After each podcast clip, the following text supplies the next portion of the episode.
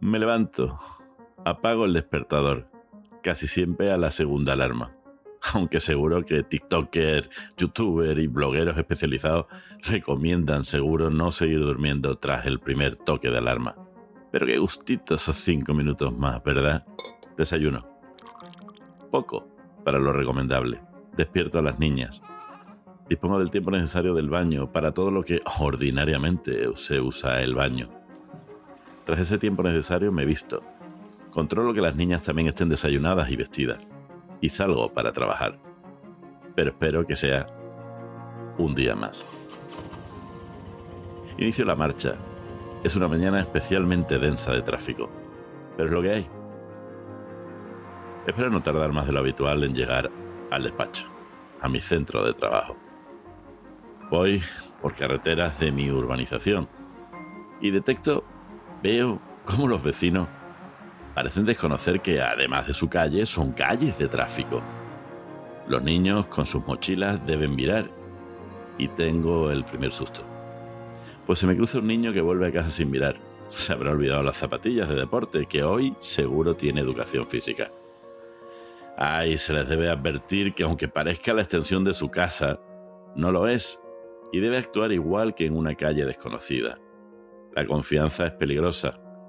Menos mal, no ha pasado nada, pero qué susto, oye. Salimos de ese entorno y nos vamos a incorporar a la circunvalación, que me da llegar antes, seguro. Y para acceder a esta, tenemos que coger la primera de las rotondas, de las muchas que existen para aligerar el tráfico. Sí, aunque parezca lo contrario, las rotondas son para aligerar, que no te quepa duda. Pero si se respetan y conocen su funcionamiento. Infinidad de gráficos e imágenes, tanto de la policía local como de la Guardia Civil, existen de cómo se tienen que usar estas rotondas. Pero parece que da igual lo que hagamos. No entendemos cuáles son los carriles para entrar y salir de las mismas.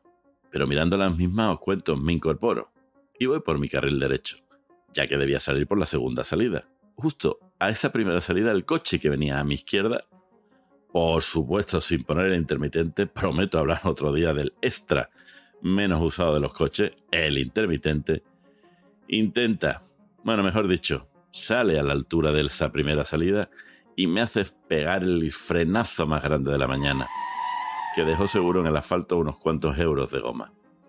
Le pito, casi con dulzura para no molestar, ya que entiendo que no me habrá visto y su respuesta es gráfica y no autorizada para oyentes menores. Con el comentario con voz lejana es que es que no me has visto. En fin. Con el susto aún en el cuerpo sigo la marcha al trabajo. Ya incorporado en la circunvalación, a la sazón autovía de varios carriles con entradas y salidas de la misma, con sus canales de aceleración y desaceleración. Y tras apenas unos pocos minutos, el vehículo que me iba a mi derecha se ha dado cuenta que estaba ya casi la salida para continuar por la derecha y sobre la línea continua gira completamente a su izquierda para continuar por el carril de la izquierda con la mala suerte para mí de encontrarme en su nueva dirección. Consiguiente acción por mi parte de evasión y casi de manera malabarista evitar el ya inevitable choque mañanero. Uf, de nuevo no ha pasado nada. Venga, que ya queda poco. Por cierto, a este ni dio lugar a avisarle, pitarle o acordarme de su familia.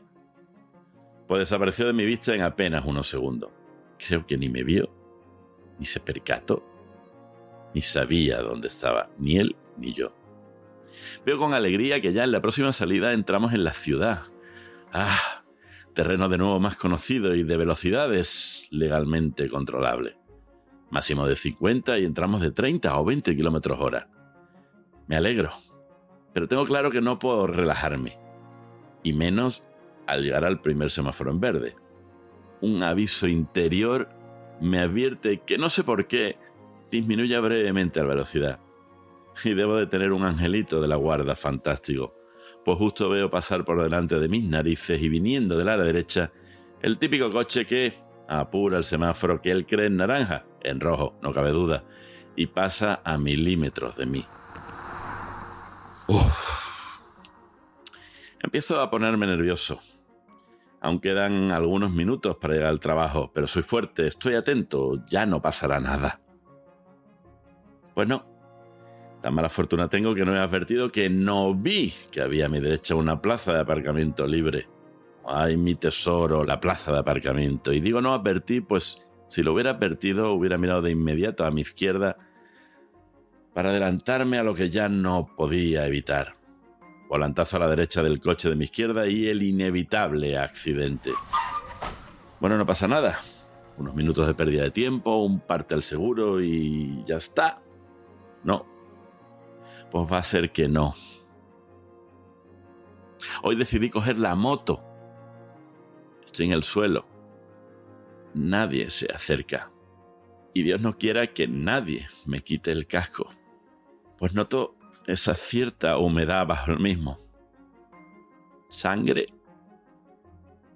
No sé cuántos minutos pasaron y noté unos pichazos, unas palabras que no atinaba a componer frases. Un sonido de la sirena de la ambulancia, oigo unas palabras lejanas. No llegamos, no llegamos, se nos va. Pero, ¿por qué nos apartan esos coches? Dios, la sirena, pítales que se aparten esos coches. Las normas no son insignificantes. No son por capricho.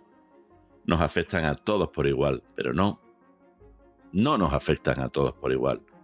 Unos metros, quizá unos centímetros para ti no importan, pero para él sí. La chapa, la piel, unos arañazos, una vida. Llegar tarde, llegar con vida. Todas son infracciones. Todas llevan sanción. Al final para el infractor es dinero la vida, no. ¿Otro día más o no?